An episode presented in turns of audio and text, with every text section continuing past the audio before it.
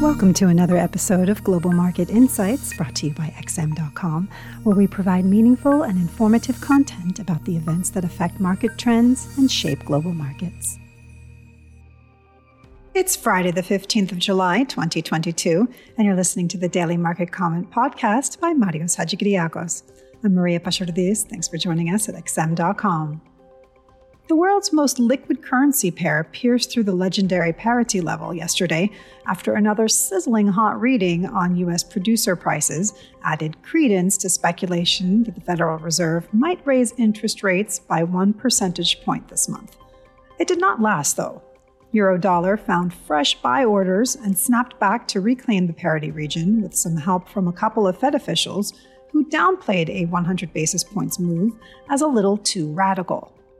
Fed Board Governor Waller said his baseline scenario is still for a 75 basis points move in July, despite the nasty surprise in inflation, arguing he would only change his mind if the upcoming retail sales and housing data came in materially stronger than expected. Waller has been a paragon of hawkishness, so his comments came as a relief for nervous traders. If an arch hawk like him is not on board with 100 basis points, it is unlikely the rest of the committee is. Bullard echoed a similar message, and their combined efforts saw the market implied odds for a 1 percentage point rate hike in July decline substantially, breathing life back into riskier assets and clipping the dollar's wings. With the size of the next rate increase hanging on the upcoming data, today's retail sales and the inflation expectations component in the University of Michigan's Consumer Survey just became infinitely more important. Wall Street went on a roller coaster ride, too. The session started with traders fretting about inflation, and the mood turned even gloomier after JPMorgan Chase and Morgan Stanley reported disappointing earnings. The S&P 500 was down almost 2%, but staged a heroic comeback to erase most of its losses after Waller's comments. Energy prices were equally volatile. Crude oil sliced below its 200-day moving average for the first time in 7 months before coming back with a vengeance to close almost unchanged. Oil has been caught in a crossfire lately, with concerns about a faltering demand outlook clashing against the ongoing scarcity in supply. Calmer waters might lie ahead. The U.S. president will visit Saudi Arabia today in a last-ditch attempt to bring more oil production online, and he seems determined to get a deal following reports his administration is considering lifting the ban on sales of offensive U.S. weapons to the kingdom. The bigger question is how much spare capacity does Saudi Arabia have? Amid whispers, it is almost tapped out.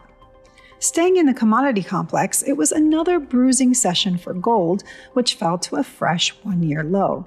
The past few months have been a hellish environment for bullion because of the simultaneous appreciation in the US dollar and the sharp spike in real bond yields, two forces that have eclipsed safe haven demand.